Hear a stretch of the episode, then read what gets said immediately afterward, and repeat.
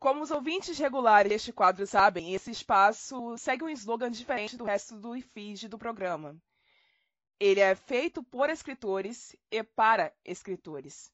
Então, eu dessa vez resolvi misturar dois grupos de pessoas que falam sobre literatura para escritores, para que isso possa nos possibilitar a uma conversa sobre dinheiro. A pauta de hoje pretende analisar como ganham os autores, o quanto ganham esses autores, como se modifica o planejamento e a escrita de quem ganha mais e o quanto o comportamento dos autores nas redes sociais interfere nisso. Por essas razões, eu chamei duas escritoras que falam muito sobre marketing e estudam muito sobre marketing e planejamento, e uma publicitária que trabalha diretamente com autores. Pega uma água, ou um café, ou sei lá o que você bebe. Essa conversa vai ser longa. Eu sou a Rai e vocês estão ouvindo sobre a escrita.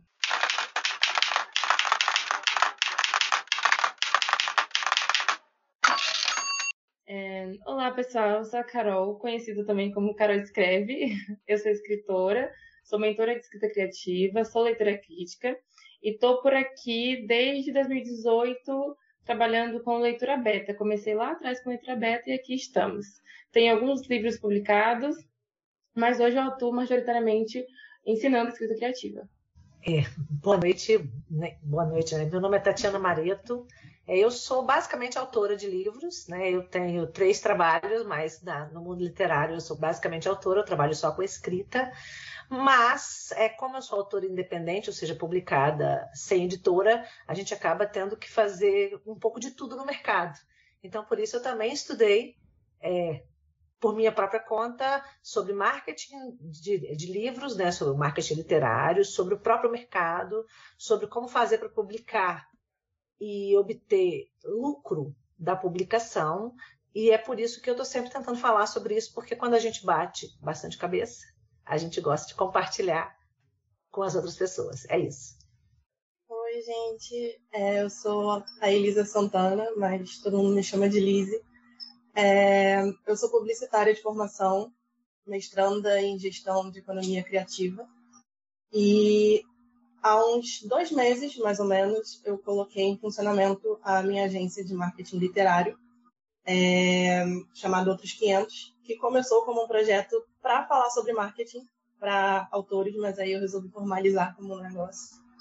E desde então estou aí atuando profissionalmente no mercado. Bom, bora começar pelos números aqui. É sabido por todo mundo que os autores independentes na Amazon recebem menos de um centavo por página lida. E nós sabemos que isso não é justo com ninguém que faz parte dessa categoria, mas também temos consciência de que alguns gêneros costumam faturar um pouco mais que os outros e alguns gêneros começam a ter mais facilidade para esse faturamento, ou até mesmo para o marketing dentro da plataforma. Então, como é que a gente separa qual é o ponto mais importante que interfere no faturamento final desses autores? É o marketing? É o dito nicho das histórias comerciais? Que aí a gente pode incluir romance hot, que é um negócio que a Tatiana é especialista. Ou a gente pode incluir a fantasia clichê jovem adulta. Ou a gente pode falar de eu acho que recentemente também o Dark Romance e o Monster Romance são duas categorias que estão muito em alta. Ou é o formato de escrita desse autor, ou é a junção de todas essas coisas que fazem uma grande diferença lá no fim. É isso. O que, que a gente faz agora? Qual é a verdadeira chave desse negócio? Eu acho que a Liz e a Tati vão falar muito melhor sobre isso do que eu. mas eu vejo muito como a junção de tudo mesmo. Principalmente o uso estratégico das redes sociais. Eu acredito que usar, ver onde é que está o seu público, ver o formato de conteúdo, porque todo dia tem isso, né? A galera surta com o algoritmo, ele muda, a rede social do momento agora é outra. Então, dizer que é só isso ou só aquilo é bem difícil, porque eu vejo muito o uso estratégico das redes sociais alcançando, assim, lugares inimagináveis. É, eu concordo, existe uma conjugação de fatores, a gente não pode trabalhar com um fator só, dizer assim, ah, se eu escrever um livro hot, hot é, comanda o ranking, né? Então eu vou escrever um livro hot e vou chegar no ranking também. Isso não é verdadeiro. Né? Existem muitas autoras escrevendo romances hot que não estão ranqueadas, que não chegaram no top 100 nem top 500.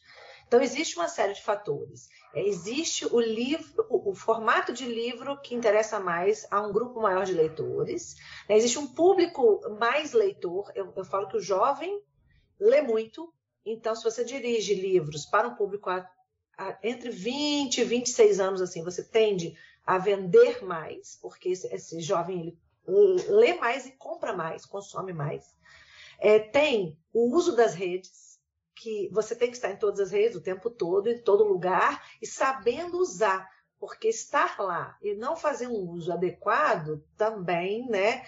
Aí, qual é o uso adequado? Então, pode ser até uma outra conversa, mas é um fator. Usar a rede como a rede quer ser usada achar o público, porque às vezes eu, por exemplo, eu escrevo no meu romance contemporâneo eu tenho um público, no meu romance de época eu tenho outro, eles são públicos completamente diferentes. Eu estou falando para pessoas diferentes. Então, quando eu dialogo com a minha leitora de época, eu estou falando de um jeito. Então, quando eu saber qual é o seu público é importante para poder chegar até ele e é, saber aquilo. Talvez um ponto muito importante é saber aquilo que o mercado quer. O mercado muda muito. Eu cheguei no mercado em 2009, né? me recriei em 2012, me recriei de novo em 2015, me recriei mais uma vez em 2018. Porque ele muda o tempo todo. Estou me recriando agora de novo em 2023, porque o mercado muda, o público muda, né? já sai uma geração e entra outra, é, e o que eles querem muda. Hoje eu percebo que há sim uma tendência no. Se a gente pensa em Amazon, já que falaram lá do menos de um centavo, né? Se a gente pensa em Amazon, eu entendo que o, o público que está lá no ranking, principalmente remunerando as autoras indies é, autopublicadas, é um público que quer ler romance com hot. Então existe aí o romance, não interessa exatamente que romance é esse, porque pode ter o Monster, o Dark, o do CEO, o da Age Gap, tem vários tropos que estão, de vez em quando, estão em alta, e que tem que ter hot, porque quando você escreve um romance que não atende o critério hot, você vê que ele fica para trás.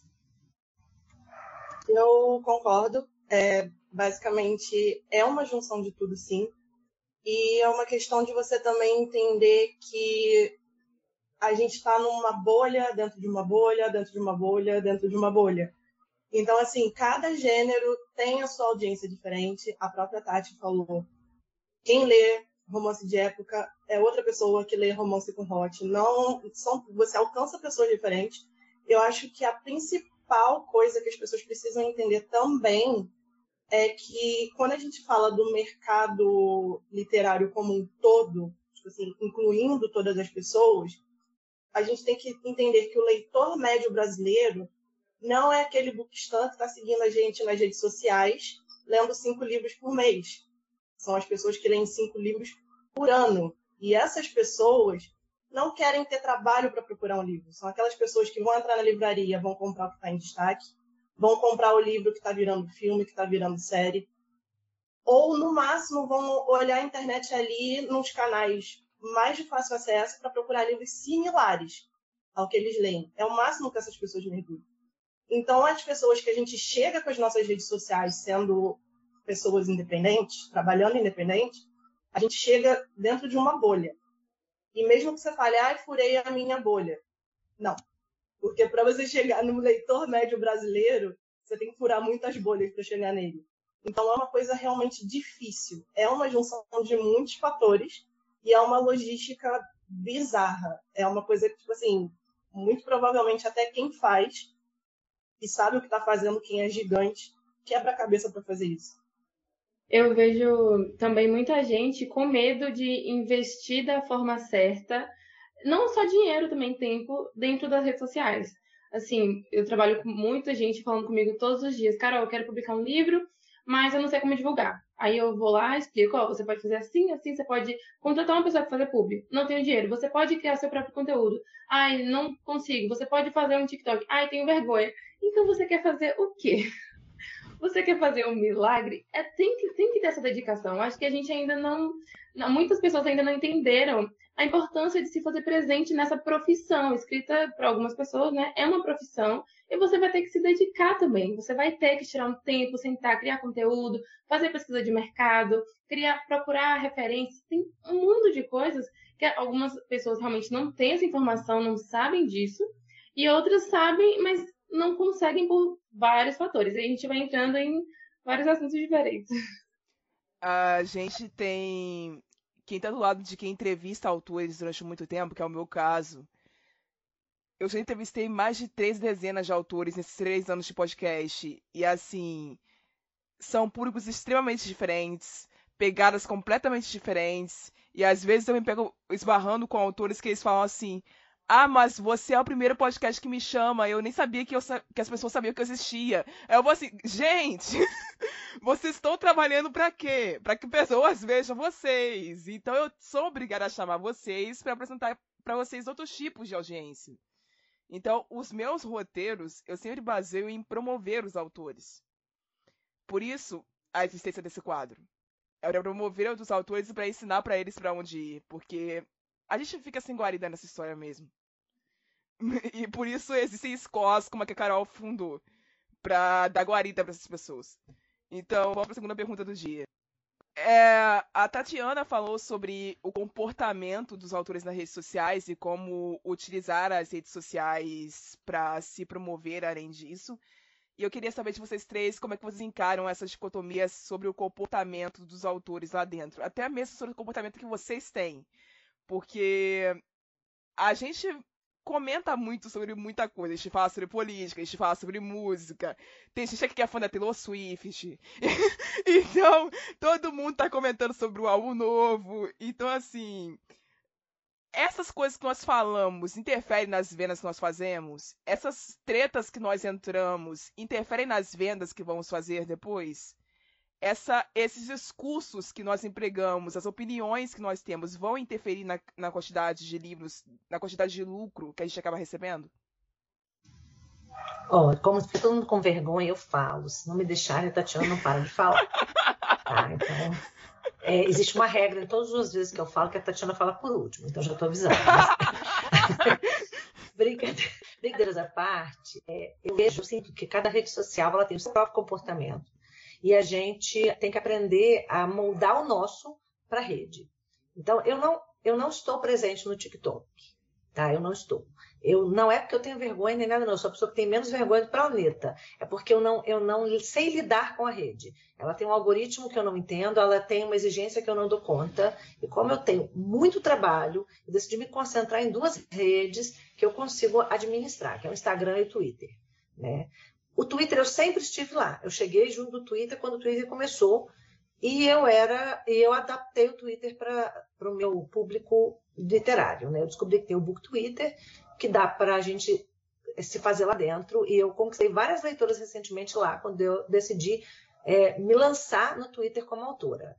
Lá eu falo de tudo. E eu percebo que no Twitter as pessoas querem que a gente fale de tudo. O seu leitor quer discutir política, futebol, é, o, o, o, a fandom preferida, né? O, o, filme que dá moda, a Taylor Swift, assim, o que for o álbum novo de alguém. E, e o seu leitor quer discutir isso com você. Então ele está ali interagindo além da autora, além da pessoa que escreve livros. Ele está interagindo com o ser humano. No Instagram eu sinto isso também, mas é um pouco diferente. Lá o pessoal, primeiro que lá o pessoal quer ver vida feliz, e no Twitter o pessoal quer reclamar. Treta lá é o que se faz, né? O Twitter o pessoal quer tretar. Quanto mais treta, melhor. Eu adoro me meter numa treta. Claro que com toda educação e respeito, nem sempre, mas eu tento.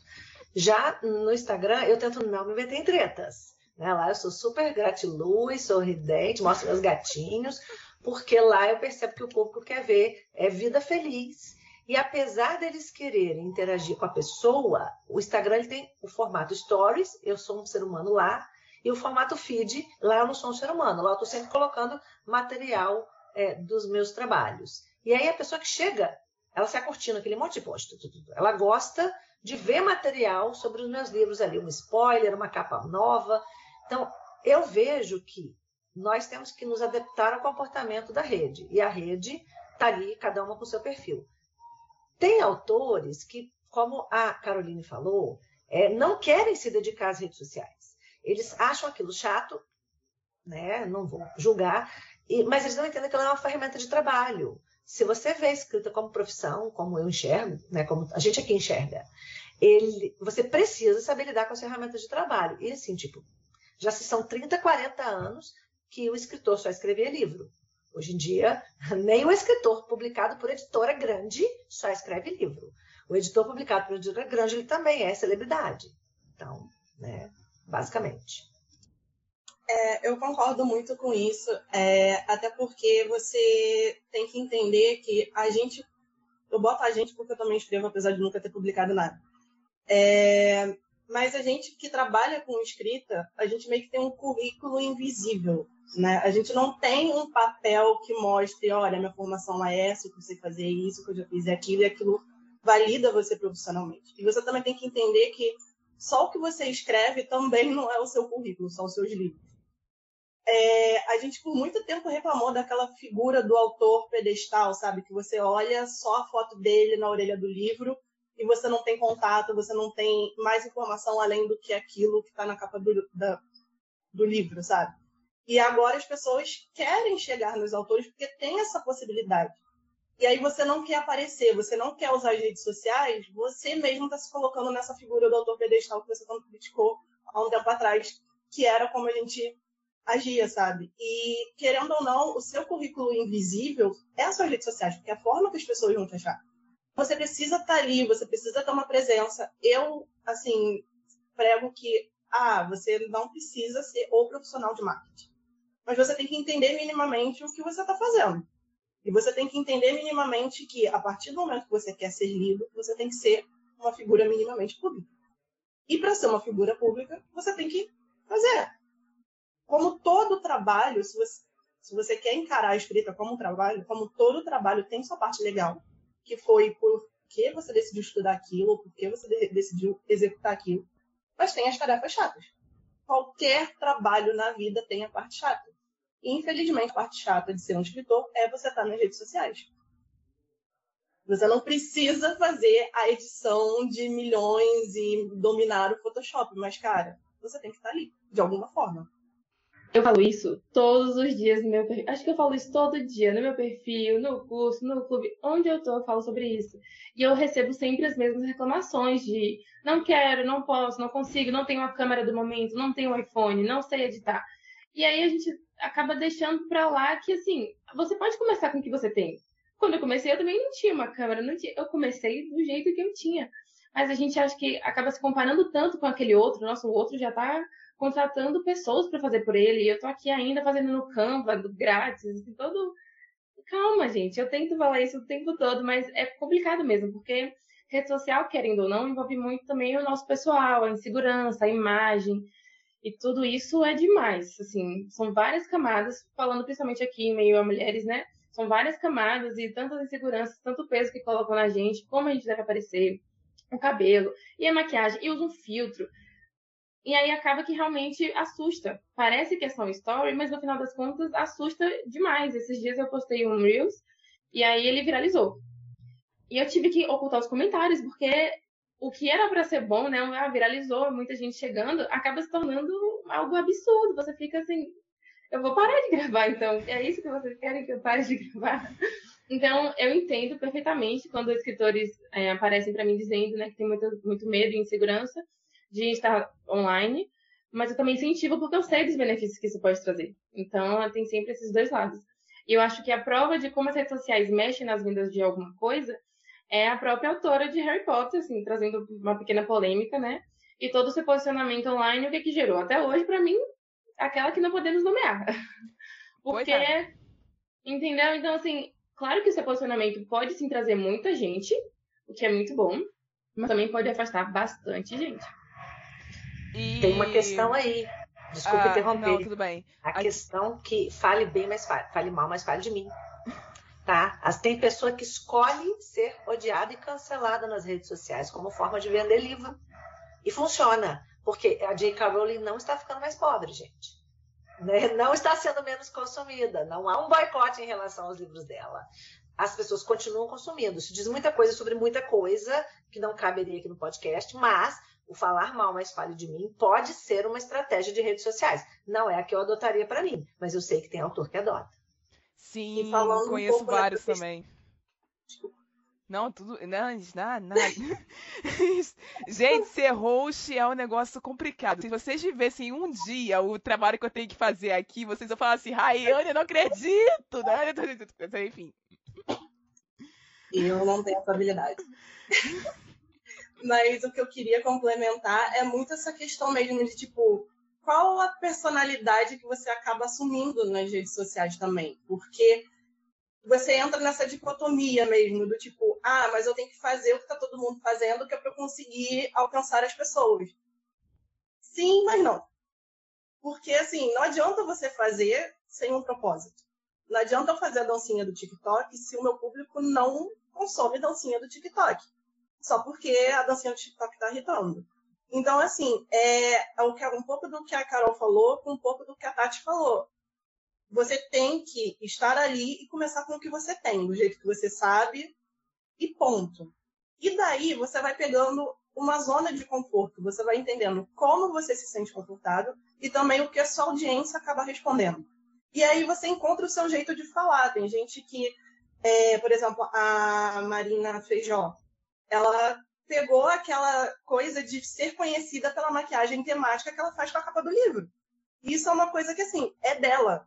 É uma coisa que ela faz, que ela tem habilidade e que é a zona de conforto dela. E funcionou. Então você vai acabando descobrindo o que funciona dentro do que você está acostumado. Mas você primeiro tem que chegar lá e começar a fazer. Você não vai saber se vai dar certo ou não se você não fizer. E é uma tentativa e erro até você acertar. E o momento que você acerta, engata, fica mais fácil. Mas até lá, a gente tem que entender que a gente vai errar e vai ter que refazer até o momento que, não, tá confortável para mim, entende como é que faz. Segue. Mas, infelizmente, a gente precisa estar ali nas redes sociais e tem que fazer. Não, é engolir remédio de gosto ruim igual quando é criança. Tem que fazer. E eu queria falar mais uma coisa pra audiência, porque assim, autores se comunicam, influências literários se comunicam, pessoas falam umas com as outras o tempo inteiro. Então, qualquer merda que tu faça, qualquer merda que tu falar, alguma hora alguém vai saber, alguma hora que vai te achar. E você pode ficar queimado com isso para sempre e ninguém quer trabalhar contigo. Isso é uma merda. Entendem? Então eu acho bom vocês prestarem bastante atenção no que vocês falam, no que vocês apontam, com quem vocês falam. E não adianta fazer conta privada porque alguém acha vocês, entendeu? Então é bem ficar atento a isso aproveitem programas como esse para vocês ficarem vacinados já pro dia de amanhã e não cometerem os mesmos erros de ontem, beleza? Eu acho que é isso. Um imenso sindicato de escritores e roteiristas, o Neil Gaiman está dentro desse sindicato, o Stephen King está dentro desse sindicato e muitos outros escritores enormes, entrou em greve no ZEUA juntamente com vários escritores não alistados, exigindo melhores condições de trabalho e melhores salários. Vocês veem no futuro a possibilidade da criação de um sindicato nesse modelo para atores brasileiros? Não sei qual é a importância dessa guilda, que eles chamam lá de guilda, né? Mas algo similar ao menos. Vocês veem essa possibilidade? Porque aqui eu a visão que eu tenho, enquanto host de podcast, enquanto pessoa que anda nas redes sociais e já foi autora, é que autores brasileiros costumam se degladiar muito e não costumam apoiar uns aos outros. Eu concordo totalmente, assim, muito difícil. Eu também não vejo isso acontecendo não consigo imaginar um cenário, porque é aquilo, aquilo que a Tati falou. A gente tá todo mundo reclamando no Twitter. Todo dia, quando é dia de pagamento da Amazon, é uma chuva de reclamações do valor, que mês passado recebeu mais e cada vez recebe menos. Vão processar fulano, vão tirar meu livro daqui e nada acontece no final das contas. E os autores que estão consagrados, que têm visibilidade, eu duvido que eles queiram arriscar o local de confortável que eles estão. E eu também não julgo, porque assim, é difícil chegar no local confortável. Você ainda vai arriscar isso aqui então é aquilo, né? Tá cada um no seu quadrado, meio que sofrendo suas consequências. Ser, seria legal se acontecesse? Não sei também. Então, assim, sim, mas o Brasil sempre são várias questões quando, é, quando se trata de sindicato, de pessoas, principalmente se você pensar que o público é, autor, ele ainda não sei se tem tanta maturidade para entender do negócio, do, é, é mesmo business, é dinheiro, sabe? A gente ainda tá muito no hobby, na escrita, ai que romance, ai que bonita, eu sou escritora, vou passar o final de semana aqui na casa da, na, na floresta. Não, é um negócio, é um empreendimento. E assim, acho que quando a gente compreender isso, aí a gente pode começar a falar de um sindicato, de uma organização. Mas enquanto todo mundo não tiver com esse pensamento de que é um negócio mesmo, que envolve dinheiro, movimenta muito dinheiro, não, não sei se vai acontecer, não. Sendo levemente apocalíptica aqui para entrar na onda, é, isso costura um pouquinho com a, a, resposta da pergunta anterior, mas complemento o que a Carol falou, que assim, as pessoas têm muito essa questão de eu trabalho como escritor, mas não conseguem ter mercado como um business. Você vê as pessoas falando, eu trabalho como escritor, mas não se comportam como um profissional da escrita no termos de, tipo, ter a maturidade. O que mais tem é gente falando mal e criando picuinha e se recusando a participar das coisas porque tem treta com outro autor. Cara, você vai ter que conviver com essas pessoas. Você pode não gostar, você pode não concordar com as opiniões, mas se você quer estar no mercado, em algum momento você vai ter que lidar com aquela pessoa. Não adianta você torcer a cara, não adianta você fazer bico. Porque você pode não gostar, mas outras pessoas consomem aquela pessoa. Então você tem que vestir a máscara, a carapuça de uma pessoa profissional, ir lá e fazer a sua parte. Ponto. Acabou. Não fica alimentando treta, não fica incendiando as coisas. Vai lá e faz. E assim, complementando a pergunta em si, fica difícil você falar em um sindicato por causa disso. Como é que você vai estruturar uma coisa que envolve todo mundo e organizar essa galera? Não dá. Quando você. Eu não vejo esse sindicato, se um dia ele vier a existir, partindo dos escritores independentes ou do meio independente. Por quê?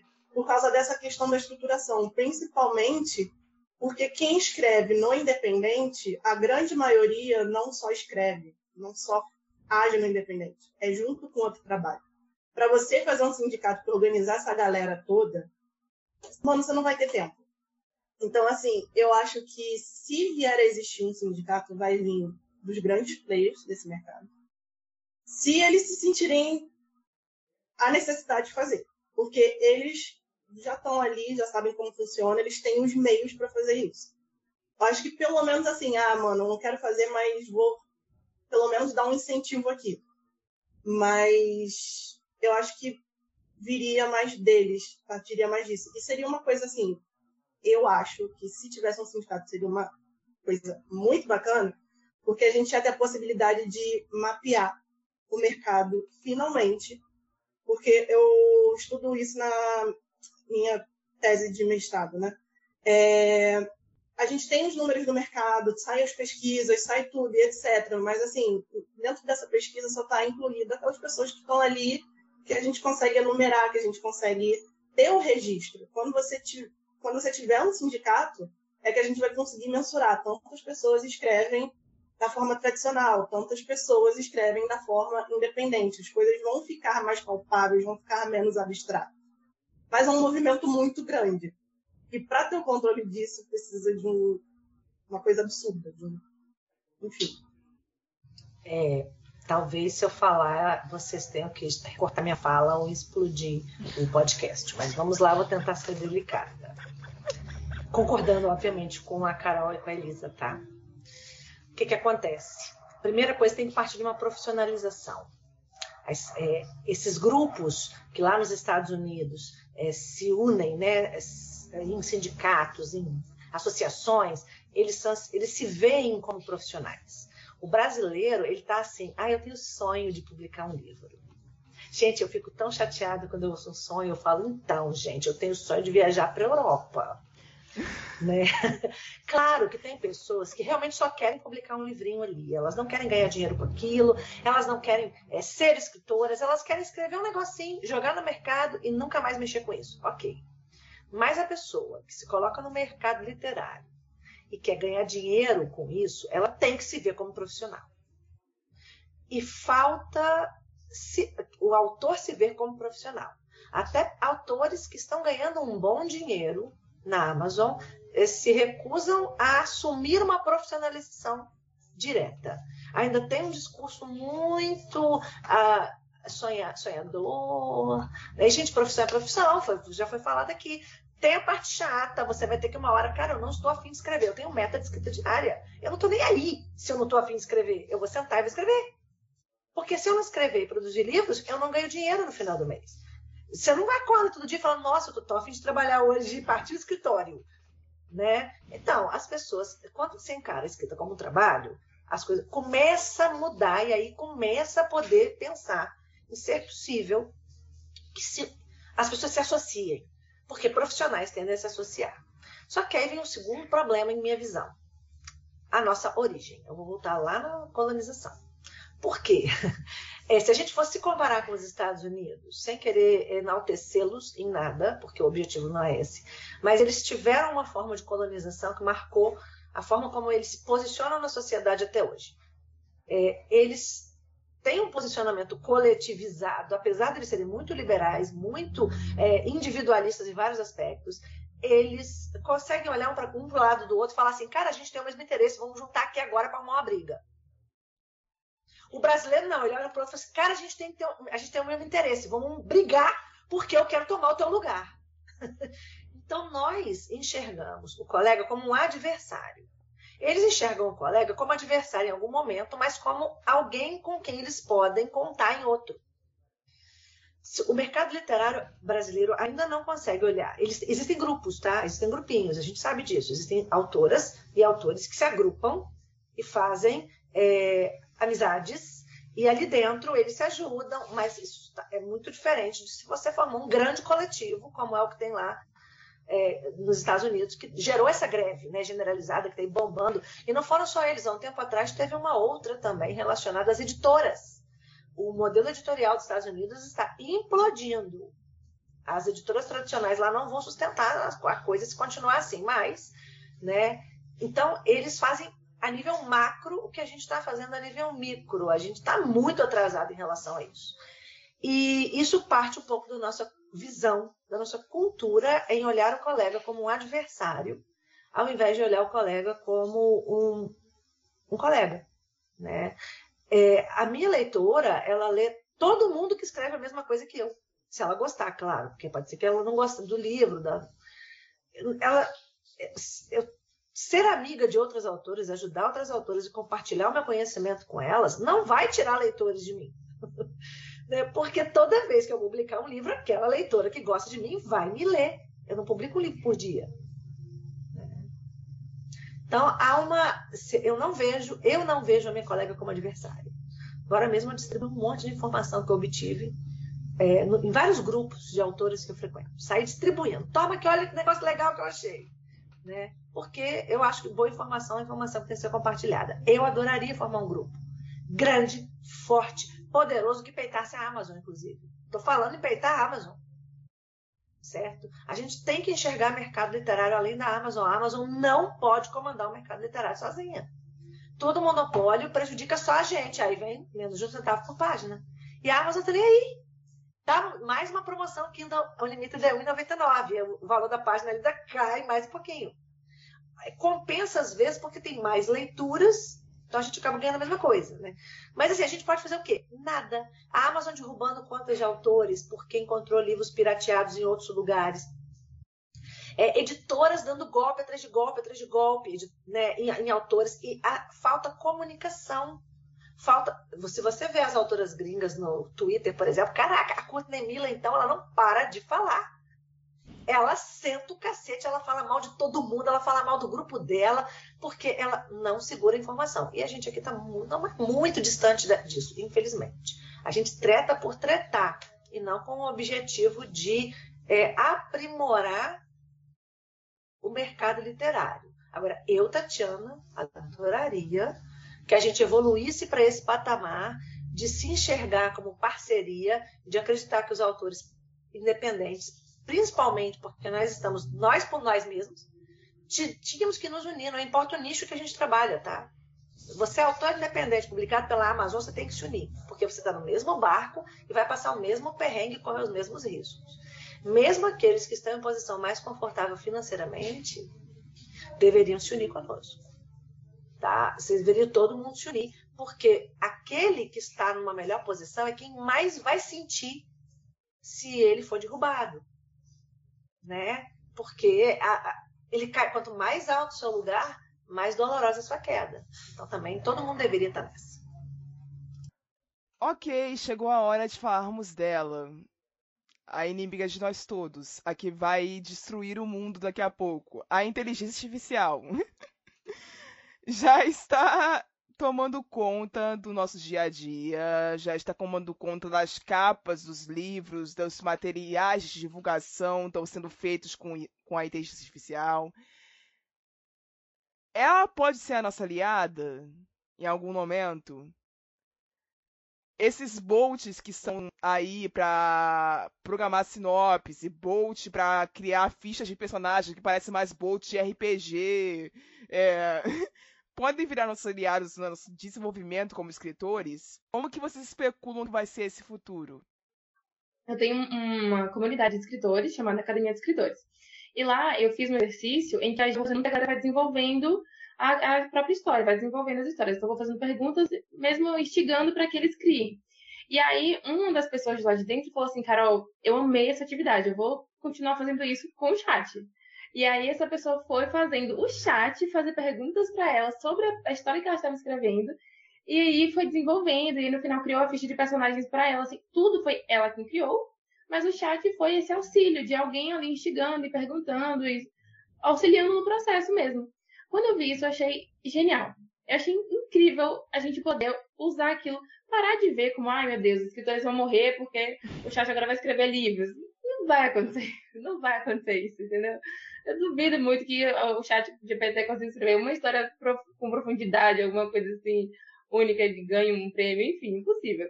Eu também duvido, cara, mas assim, tem editoras que estão publicando histórias que foram escritas pelo chat GPT ou por outras inteligências artificiais. Então, assim, já é sabido isso. Editoras uhum. brasileiras estão fazendo isso. Então, assim, é um negócio que você olha e fala assim, gente, se, eles, se os grandes mercados estão tomando esse tipo de atitude, que segurança temos nós, entendeu? Por isso que eu fiz uhum. essa, essa, essa, introdução. A gente não tem nenhuma, né? Nem à toa que a gente tá publicando independente. a gente só vai ser a gente mesmo. Cara, sendo meio apocalíptica, é... eu acho que foi muito mais surfar no hype da, da coisa, que fizeram essas publicações, assim, ah, quem escreveu foi a inteligência artificial do que realmente uma coisa que vai ser adotada. Porque assim, ah, o assunto estava em alta, então vou fazer isso daqui para continuar em alta. Aproveitar para me elevar. Mas assim, eu não acho que a inteligência artificial vá tomar o lugar, até porque assim, ela funciona como uma ótima aliada. Mas como a Carol falou, nunca vai substituir o olhar humano dentro daquela coisa. Tanto que a, a gente não sempre fala, todo lugar que todo marqueteiro que fica tá tentando vender alguma coisa sempre fala na questão da humanização. Você tem que humanizar suas redes sociais e etc, etc. A mesma coisa, a inteligência artificial até pode fazer por você, mas de qualquer jeito você vai ter que ir ali ler o que a inteligência artificial fez, dar uns toques, dar uma arrumada, corrigir alguma coisa eu, enquanto publicitária, não, não vou negar, gente. Eu uso o chat GPT para fazer um monte de coisa. Eu não estou com tempo, não estou com paciência de escrever o texto que eu tenho que postar no LinkedIn da empresa que eu trabalho. Eu vou, jogo no chat GPT, vou lá, depois ajusto as coisas, mas aí é aquele negócio. Eu preciso entrar com o trabalho meu, da minha inteligência, para o texto ficar coerente com o que eu preciso postar, porque o chat GPT não vai entender o valor da empresa que eu trabalho, não vai entender o público com que eu trabalho. Ele faz uma pesquisa geral na rede e te dá ali o te poupa o trabalho de você ter que abrir 20 abas de navegador para você pensar sobre um assunto. Mas você continua tendo que pensar sobre o assunto para organizar o que foi dito. Então, assim, ele ajuda, ajuda mas você continua tendo que estar tá ali. Então, assim, eu acho que se você souber usar a ferramenta, facilita muito a vida. A gente sabe que a grande maioria dos escritores estão conciliando a escrita com outra coisa. Então, tipo assim, eu sou super a favor de se você usar o chat com consciência de tipo, pô, escreve essa legenda aqui para mim, é uma coisa de data comemorativa. Legenda post da data comemorativa. Você vai lá, dá uma ajeitadinha, já ajeita o seu cronograma de postagem, ajeita tudo bonitinho é uma mão na roda. Mas agora, vai substituir o trabalho que você vai ter que fazer? Não, você vai ter que continuar revisando, você vai ter que continuar estando em cima. Então, é, eu acho que é muito mais uma ferramenta que te economiza tempo de pesquisa do que outra coisa. Porque, que nem a Carol falou, se você usa para fazer o chat de fazer pergunta, é como tipo assim, cara, eu não tenho uma pessoa para discutir a história, eu não tenho uma pessoa para pensar comigo. Você usa ali o chat para isso, você usa a conversa, bota uma imagem, porque às vezes a, a imagem que a inteligência artificial gera bota um detalhe, uma cor, que às vezes dá uma ideia que você não tinha nem pensado em abordar ali. Então, assim, dá para ter essa troca, mas de qualquer jeito sempre vai passar pelo, pela nossa curadoria, sabe? Para chegar na pessoa, aquilo tem uma curadoria humana por trás. É, você, não sei se acho que não vou ser apocalíptica dessa vez também não, acho que hoje eu vou ser de boas, porque eu concordo que assim, eu li recentemente, eu voltei aqui no meu Twitter enquanto a gente está conversando, para procurar o, a fala de uma autora que eu sigo, chama Clara, Clara Madrigano. Ela foi a pessoa que melhor falou sobre isso até agora, num post em inglês no Twitter, sobre a inteligência artificial e, a, e o autor em si. Né? E eu acredito que isso vale para todas as profissões. Ela falou que nós, é, nenhum de nós acredita realmente que a inteligência artificial hoje ela consiga estruturar uma história melhor que nenhuma de nós. Ela não consegue, é claro que não. Né?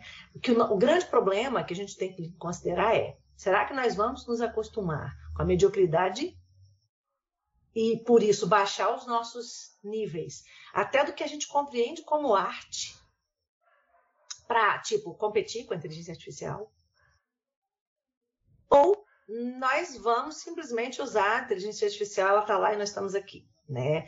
E aí ela, ela fala no final, que foi acho que a parte mais legal que ela falou, que a arte ela não é sagrada, ela é falha, ela tem falhas, ela é feia, ela é linda e humana.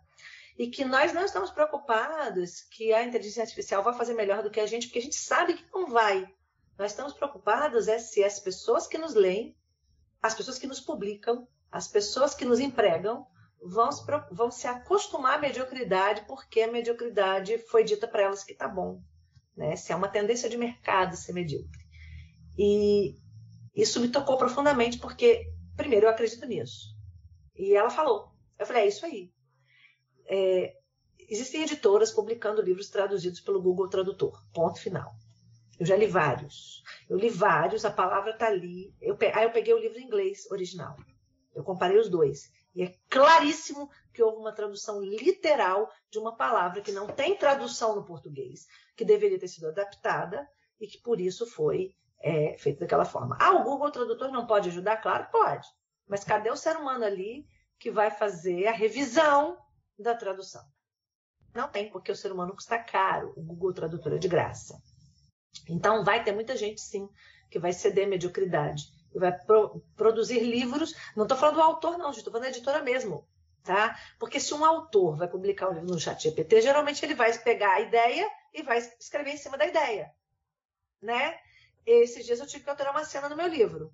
Eu fiz uma mudança no início e no final uma cena ficou obsoleta, não tinha mais como aproveitar.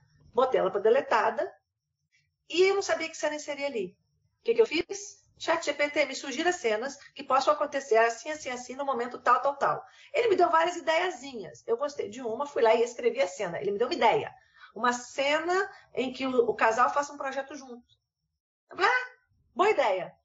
Eles têm um projeto para desenvolver junto. Dá para fazer isso. Sentei lá. Porque eu não estava com uma ideia interessante de que cena colocar no lugar. E não podia ficar vazio ali. A cena saiu, uma cena tinha que entrar.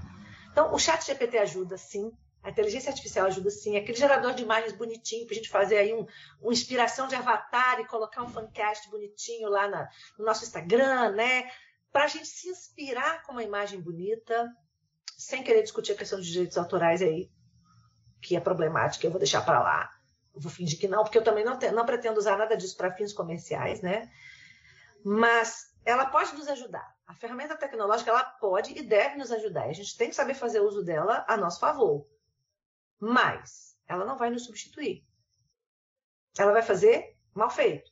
Se for comparado conosco, ela vai fazer ruim, medíocre, se for comparado conosco. Um livro escrito inteiramente pelo GPT é um livro mecânico. Aí eu pergunto: que autor você vai marcar na postagem? da resenha do livro feito pelo Chat GPT. Qual é o autor? Para você ir lá no direct surtar. Ah, que maravilha! Amei aquele personagem! Para qual autor você vai fazer surtos é, no WhatsApp ou no direct assim? Meu Deus, eu tenho uma teoria! então, não tem ninguém por trás, porque é uma máquina.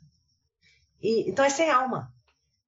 É sem alma. A, a, minha leitora, ela vem no meu Instagram, ela vem no meu WhatsApp gritar comigo. Como assim?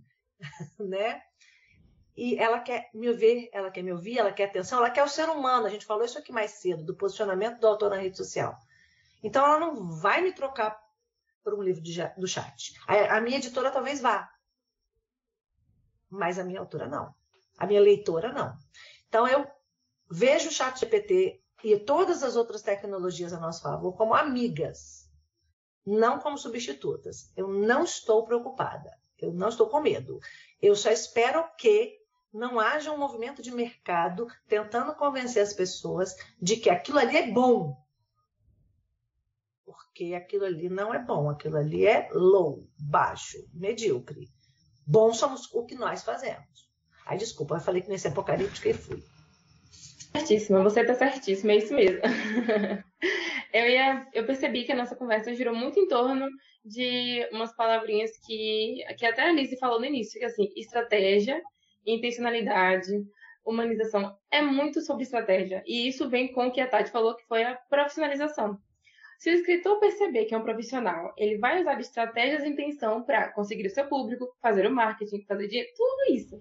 Mas isso depende de outra coisa que a gente também falou, que foi o amadurecimento. Então, é um conjunto de coisas que parece que muita gente está deixando passar, não está percebendo. Ah, eu só sou autor, então, autor se eu for contratado pela editora tal. Se não for a editora fulana que vai me chamar para publicar, então eu sou só aqui, é só hobby, eu posso fazer de qualquer jeito, não vou contratar uma leitura crítica, uma revisão, não vou chamar ninguém para fazer nada, eu vou fazer tudo sozinho mesmo. E aí eu publico e depois eu ainda vou reclamar quando eu não ganhar dinheiro ou quando eu tiver avaliação negativa que é a pior parte para mim. A pessoa faz tudo de qualquer maneira. E olha, é, obviamente a gente entende que tem algumas pessoas que realmente não têm como investir tempo e não têm como investir dinheiro. Ok. Mas algumas pessoas têm como investir ou um ou outro e não fazem, porque. E isso acaba gerando toda uma desvalorização do grupo, de todas nós. Porque não é à toa que tem aquela discussão de. Ah, livro nacional é ruim. Ai, dá vontade de. Quando eu ouço esse tipo de coisa. Livro nacional é ruim. E aí são camadas e camadas de discussões que a gente precisa fazer sobre por que você acha que o livro nacional é ruim, como os autores estão trabalhando, como as pessoas. Não é só. Não é isso. Não é sobre. A nossa conversa, a discussão não é sobre o que é bom ou o que é ruim. Existem camadas de profissionalização que a gente está deixando passar. E é isso que mais me inquieta. Tanto que agora eu lancei o, o Clube da Escrita Estratégica. E ele tem esse nome para a gente poder pensar de forma estratégica, porque era isso que estava faltando em muitos, é isso que está faltando em muitos autores. E quanto mais eu estudo, mais eu vejo os, os grandes conhecedores de criativa usando esse termo. Em que momento essa comunicação se perdeu? Não sei, mas isso me incomoda demais.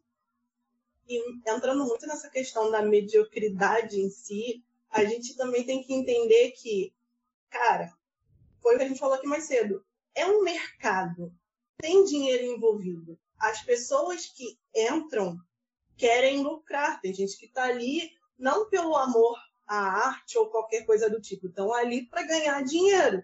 Então, se a gente se contentar com o medíocre, vai ter aquela pessoa que vai entrar e vai querer ganhar em cima do medíocre. Ah, você se contenta com isso? Bacana.